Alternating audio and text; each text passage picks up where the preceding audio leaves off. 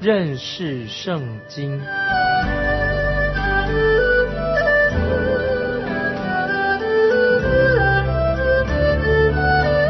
认识上帝的话，把上帝的话带到全世界。本节目是由认识圣经机构和环球广播电台联合制作，欢迎收听。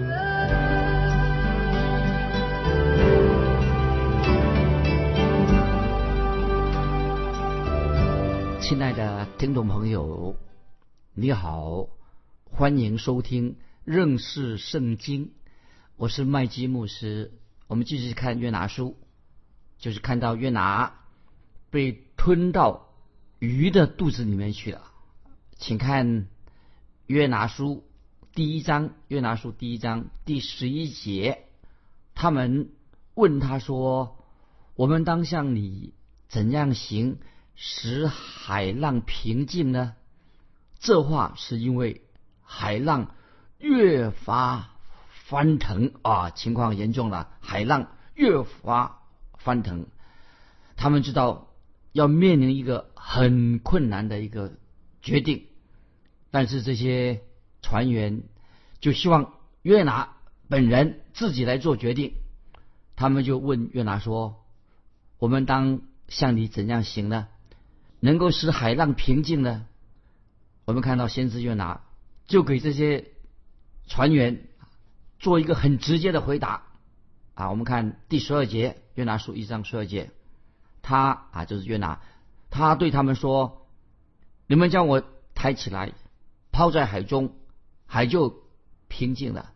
我知道你们遭这大风是因我的缘故。”感谢神，先知约拿承认这件事情是在耶和华神的手中，神所主导的，神在掌权。那么他也相信神正在他自己的生命当中动工，正在做工。约拿知道，唯一可以解决暴风雨的问题的是谁呢？就是神自己。只要他们把约拿。从船上扔到海里去，把他扔了，把约拿扔到海里去，使他不能够去他斯这个地方啊，阻止他去沙斯这个地方，问题就可以解决了。神已经决定不让约拿去他斯，因为神要给约拿去他自己所指定的地方，不是约拿要去哪里就哪里。神要约拿知道，他要去神指定要他去的地方。我们继续看。约拿书一章第十三节，然而那些人竭力荡桨，要把船拢岸，却是不能，因为海浪越发向他们翻腾。我们知道这些船上的船员，他们都是信奉异教的，他们没有信耶和华真神，信异教的这些船员，当然我们知道，他们这个时候这些船员他们的做法是正确的，虽然。他们是异教徒，他们虽然是外邦人，但是他们并不想把约拿扔到海里面去，所以他们就使尽了全力要把船引离暴风雨的范围之外，努力的去划船，想要靠岸，但是没有成功，没有果效。此时此刻，这些异教徒的啊，这些船员，他没有信。还没有信耶和华真神，这些异教徒，他们的立场其实比约拿更正确。这个时候可以说，这些异教徒他们他们的做法，他们的立场比约拿这个人更准确、更正确。因为这些船员们啊，算起来很明理，相当明理啊。继续我们看十四节，约拿书一章十四节，他们便求告耶和华说：“耶和华。”我们恳求你，不要因这人的性命使我们死亡，不要使流无辜血的罪归于我们，因为你耶和华是随自己的意志行事。听到没有？这个十四节这节经文啊，我听起来也很感动啊。他们这些船员呢，他们便求告耶和华说：“耶和华，我们恳求你，不要因这人的性命使我们死亡，不要使使流无辜血的罪归于我们，因为你耶和华是随自己的意志行事。听众朋友，注意这些经文，这些船员的生命好像改变了，他们好像有改变，他们的思想改变了，他们竟然转去呼求永活的真神耶和华，这个太奇妙了，听众朋友，他们居然向永活的真神耶和华祷告。当然，这是在情况紧急的时候，他们就开始求神，求耶和华神帮助他们，求神。并且要赦免他们所做的事情，因为他们别无选选择。我们继续看约拿书一章十五节，他们遂将约拿抬起，抛在海中，海的狂浪就平息了。这些经文很清楚的，已经说明了这一场暴风雨出现是由于耶和华神所掌控的。这这场暴风雨却是。不是寻常的啊，是一个超自然的暴风雨。我们继续看第十六节，那些人便大大敬畏耶和华，向耶和华献祭，并且许愿啊。这些经文，你看哦，这个太奇妙了。这些船员啊，他他们改变了。一章十六节说，那些人便大大敬畏耶和华，向耶和华献祭，并且许愿。那么圣经说，已经告诉我们听众朋友，这些经文很熟悉。敬畏耶和华是智慧的开端。那么那些人。他们便大大敬畏耶和华，他们敬畏他们自己的偶像吗？没有，就是说他们不是这些船员没有敬畏他们自己以前拜的偶像，这些船员这个时候乃是敬畏这位创造海洋陆地的耶和华神，他们向耶和华献祭。那么献祭向耶和华献祭，其实乃是预表这个祭物乃是预表主耶稣基督，因为。除主耶稣以外，别无拯救。所以他们这些船员也并且许愿，他们许愿许什么愿呢？他们向独一的真神耶和华许愿，并且要服侍神了啊！这个很奇妙。这些船员因着这次的暴风雨的经历，他们要信靠永活的真神，他们知道永活的真神可以处理这个事情，因此借由这场暴风雨。又借着约拿这个先知在这艘船上，又借着约拿被扔到海里，这件事情发生这个事情啊，那成为一个什么？成为一件很奇妙的事情啊，太奇妙了。接下来我们看，现在约拿该怎么办呢？发生什么事情发生在约拿身上呢？我们看第十七节，约拿书一章十七节，耶和华安排一条大鱼吞了约拿，他在。鱼腹中三日三夜，注意这些经文。耶和华安排一条大鱼吞了约拿，他在鱼腹中三日三月。在马太福音新约马太福音十二章四十节翻译啊，有这样的一个翻译，把大鱼的希腊文译成一条很大的鱼，这是翻译成一条很大的鱼。在这一节经文里面就说到大鱼，那么我不认为是大鲸鱼，当然。这一点啊，应该是很重要。这是条大鱼，可以说，也许它不是大鲸鱼。这条大鱼是神在这个此时此刻一个特别的时刻所预备的一条啊一条大鱼。那么我个人认为，我们可以从这条大鱼的身上看出啊，神要行一个神迹，因为这是神所特别安排要把约拿吞下肚里面的。一条大鱼，所以圣经告诉我们说，他在鱼腹中三日三夜。听众朋友，请注意，这节经文并没有说到约拿在鱼的肚子中，他是还是活着的啊！这里没有说他是他这个时候活着的。那么我为了写啊约拿书做了写了一个时间表，关于约拿书啊写了一个时间表，在我的所写在时间表当中，我认为。在第一章约拿书第一章第一章的重点一个大纲是什么呢？第一章是讲约拿离开了以色列，那么他的目的是是尼尼微城，他的目的是要去尼尼微城。那结果呢？他没有去尼尼微城，结果他进到大鱼的肚子里面去了。第二章的时间表告诉我们什么呢？第二节第二章的时间表就告诉我们说，先知约拿会离开大鱼的肚子，那么他的目的地仍然是要向尼尼微城，他去尼尼微城，约拿会到达一个旱地，一干的地方，会到达旱地。那现在我们这个时候来先来检验约拿他在鱼肚子里面的那个经历，这个经历很奇妙。这里我们要看二章一节，特别是约拿在什么时候开始向神祷告呢？我们现在看约拿书第二章第一节，约拿在鱼腹中祷告耶和华他的神。那么有人就会问说啊，马上问说，你说约拿在鱼的肚子里是死的，是死的。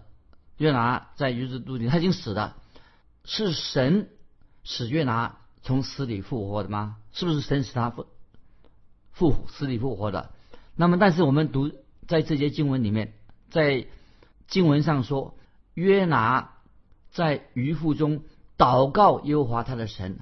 那么这句话表示说，约拿他在鱼的肚子里面他是活的。这个是什么意思呢？这是我的问题。我提出一个问题：约拿是什么时候在鱼的肚子里面做这样的祷告呢？是他是约拿一进到鱼的口中就开始这样祷告吗？还是约拿发现他自己已经在进到鱼的肚子里面的时候啊，他才对自己说：“哎呦，我真的。”被鱼吞到肚肚子里面去了，进到鱼的肚子里面去了，好危险呐！情况不妙。现在我赶快祷告嘛，因为已经在鱼的肚子里面了，我就要向神祷告，求神来救我。神会垂听我的祷告，神会应用我的祷告。于是约拿就写下啊他的祷告词，他也许花在在肚鱼肚子里面花了一两天的时间写一篇。向神祷告文啊，写一篇祷告，再来再把这个祷告文、这个祷告词啊，把它背诵起来。第三天，他才用这个祷告词向神祷告，是这样的吗？听众朋友，如果约拿真是这样做的话，那么我对约拿书的解释就有错误了，而且错的很离谱。但是，如果我对人性啊，如果就是意思说我如果我对人性有一些正确的了解的话，我认为约拿他没有等很久，他是立刻做祷告，立刻做祷告，不是说在在鱼肚子里面呢几天之后啊，就是在努力完成这个祷告词，因为他这个事情啊，他一进到鱼的口当中说，他立刻他就立刻向神祷告，因为他当发现自己的处境这么危险，在这个情况，听众朋友，你可以。确定的事实嘛？他是不是等了几天再向神祷告？他立刻就向耶和华神祷告。所以我认为，当鱼一把它吞下去的时候，他立刻就向神祷告。那么当他进了鱼肚子中的时候，他就是等于说进到鱼肚当中的时候啊，就是他说阿门的时候，已经到了鱼的肚子里面的时候啊，他已经说说了阿门的。那么，各位听众朋友。这些为什么要了要你了解呢？因为我们人在危机的时候，尤其危难非常严重的时候，很危机，你不会花时间去好好准备一下祷告词吧？啊，在那里啊写一个祷告词，花一点时间啊。所以，当一个人危机出现的时候啊，你会立刻呼求神，向神祷告。所以我想起我有一位服侍的童工啊，他也是服侍神的。那么我这个朋友哈，他的有个特别的地方，他失去了他右手的一个指头，食指啊，有个右手的指头，他们已经失失去了，受伤失去了，这个指头剩下一点点而已，右手的食指。那有人就问这位啊，这位牧牧师啊，我这位童工，他在什么情况信了耶稣，在什么情况之下接受了啊神呼召出来服侍的呢？那么他就会，我就会通工，他就会举起右手啊，一个小小的食食指，剩下一点点的，那动一下啊，动一下，所剩下一点点的受过伤的食指一个指头，就诉说他个人的这个人他侍奉的过程，他怎么样参与服侍的。那么他他就这样说啊，听众朋友，他注意这个小故事，他说的啊，他自己还小的时候，他的年纪还小。那么有一位牧师就到他的教会举办一个福音福音聚会啊布道会。那么他父亲是教会里面的执事，在这个布道会里面，第一个晚上他就知道牧师这个牧师所讲的信息就是针对他说的。虽然那个讲道的牧师。当然他不知道，但是他觉得这个牧师是针对他说的。那么他自己的父亲呢，在第二个晚上再去参加福音聚会的时候啊，那么那么我这位同工啊，这位朋友啊，他就知道说，如果他第二天再去的话，他不但会接受主耶稣做他个人的救主，而且他会奉献，他就想立刻奉献自己啊。做传道人去传道，来服侍神。可是发生什么事情呢？结果那天晚上，他就居然的什么？第二天他不去了，他就逃家，离开自己的家，就跑到一个在家不远的一个工厂啊，一个锯木工厂啊，找一份工作。他不去，没有第二天没有去参加那个这个福音聚会。那么他在工厂里面呢，做工就在。工厂里面做事，去去两做了两个两个礼拜，结果发生什么事情？听众朋友，就有一天下午，他一不小心，他的右手就是那个食指右手了，卡在这个锯木工厂的滚筒里面，他就被拉扯了。所以他尽量大声的喊叫，又很危险。可是因为工厂的声音很嘈杂，没有人听到他的啊求救声。如果在时间再拖长，到了五十秒、四五十秒的时候啊，他会整个人呐会被拉进那个很利的锯子当中，就危险了，就都逃不出来的。但是这个时候，因为他手指被切断了，手指被切断了，所以他才能够逃生挣脱出来，那么总算安全了。在这个千钧一发、一个危险啊，这个几十秒钟的危险的时刻。他所能够做的事情，他就一直向神祷告，他也向神认罪悔改，接受耶稣做他的救主。他也向神宣誓，他说他愿意终身的服侍神，他愿意遵行神的旨意。还有啊，还讲一些他去向神祷告其他的事情，这是都是在这个一分钟之内、四十五秒钟之内所发生的事情。那亲爱的听众朋友。我为什么要告诉你这个故事呢？这个传道人就后来做牧师，告诉你，就是说，当危机出现的时候啊，就是在我们生命当中危机出现的时候，听众朋友，你必须要立刻向神祷告，不能等待。尤其生命遇到危险、遇到意外的事情的时候，你必须要啊，你你没有别的选择，你要立刻向神祷告。那么，听众朋友，我自己。也有这样的一个经历，在危机当中，我就向神祷告。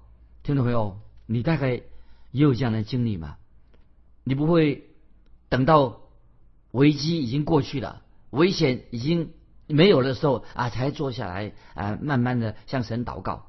那么我自己举我个人的例子啊，就是有一次我坐飞机上上飞机，我自己一向不喜欢坐飞机啊，我宁愿坐火车啊或者开车。那么记得那一次我坐在飞机上，突然间发生什么事情了？遇到乱流，因为我一向不喜欢搭飞机，即使天气好我也不搭飞机。可是那天飞天气真是不好，看到那个飞机遇到乱流，开始什么呀？发生什么事情了？听众朋友，它急速的往下降。哎呀，我想这下我以为要坠机了，要危险了。听众朋友，你想想看，我那个时候。做什么事情啊？我就马上立刻呼求神，在这里，我告诉你听众朋友，我不是说要等到我们，意思是我要强调强调，不是等到我们下了飞机以后，然后出飞飞啊出了飞机场啊，等我们我们等我们脱离这个暴风雨之后啊，我再开始祷告，不是的，我当时立刻的在飞机上，飞机往下坠的时候，我立刻就呼求神，求神拯救我。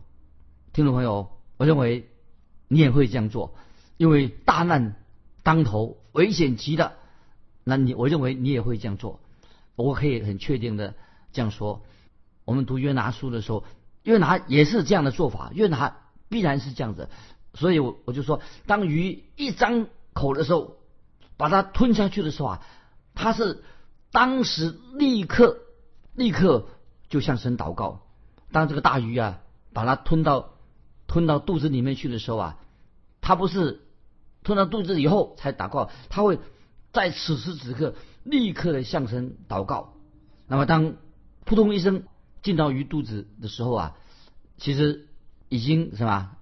先知约拿祷告，已经祷告完毕了，已经可以说到了肚子里面去的时候啊，已经开始什么说阿门了，表示说他不是在进了肚子里面才慢慢的祷告，也不是事情发生，就是我一旦来临的时候啊，立刻就向神祷告。最后约拿我们知道进到鱼的肚子里面啊，他祷告已经已经结束了，已经结束了，祷告完毕了，那么已经。向神说阿门的，那这是我这样推测，他祷告的内容当然一定会比圣经记载的还要多，所以啊，圣经所记载的关于约拿他怎么样祷告啊，一定是比约拿书里面记载的还要多啊，因为这里只是约拿书是记载这个重点而已。那么我认为啊，在约拿书里面看到的祷告词啊是浓缩版啊，就把它浓缩的很短的。那么这里。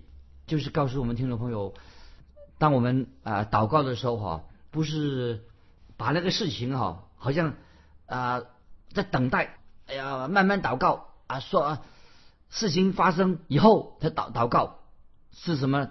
怎么祷告呢？就是马上立刻遇到危险的时候，就是没有别的路走，立刻的祷告。这是这里我所要强调的，就是约拿先知当。鱼一张嘴的时候，要把它准备吞下去的时候，他就立刻、立刻、此立刻就向神祷告求救。那么，当约拿最后进到鱼的肚子里面的时候啊，可以说已经祷告完毕了，已经说阿门了。这是这里我所要强调的。那么，我们读那个约拿书二章第一节啊，这里说特别强调约拿在鱼腹中。祷告耶和华他的神，有人以为说这节经文什么意思呢？我再念一遍约拿书二章第一节：约拿在鱼腹中祷告耶和华他的神。有人认为说这句话他祷告什么时候做祷告？有人认为说就认为说约拿在鱼的肚子当中三天三夜之后，他才祷告神。那么我认为这这不是这个经文的意思，因为我们读约拿书二章一节，约拿在鱼腹中祷告耶和华他的神。因为为什么有人认为说约拿已经被鱼吞到肚子里面去了？经过了三天三夜之后，然后约拿才想到该怎么祷告。听众朋友，这里我所强调的约拿在这里他不是这个意思，因为。在这个希伯来文，这个圣经的原文，希伯来文他写作的风格哈，他的风格也是很特别的。这个作者他会先叙述整个过程，啊，先叙述过程，然后回头再过来慢慢的强调那重要的部分。那这里我举个例子，在创世纪啊，所以我们读创世纪，大家一起都很熟悉。创世纪一章一节，在描述我们的神。创造天地万物的时候啊，他用的方式也同样的，也是用这样的方式来写的。意思是说，我们先看到六天的创造过程，看到神创造六啊，创造天地万物，看到神起初神创造天地，看到六天的创造过程，看到一个过程，然后呢，再详细的叙述神怎么样造人，那么然后。再加上一些细节啊，听众朋友在了解吗？我再重复一遍，我们读创世纪的时候，我们就看到什么呢？看到描述神创造神创造天地万物的时候啊，同样的写作的方式，先看到什么？神用六天的时间的创造的过程，然后接着才再详细的叙述人造男造女，人创造人类，才又加上了一些创造人造男造女的细节细节。啊，所以因此我们现在就是给听众朋友知道，约拿书在这节经文要告诉我们的，就是他在鱼肚子里面到底发生了什么事情，发生发生了什么事情。那今天时间的关系，我们就暂时停到这里。我要问听众朋友啊一个问题啊，这是欢迎你给我来来信，告诉我你的经历。我的问题是什么呢？你有没有遇到急难？急难的时候，在急难当中，你立刻祷告的经历？欢迎听众朋友啊来信跟我分享一下，在你遇到急难的时候，你如何向神祷告？这个过程是什么？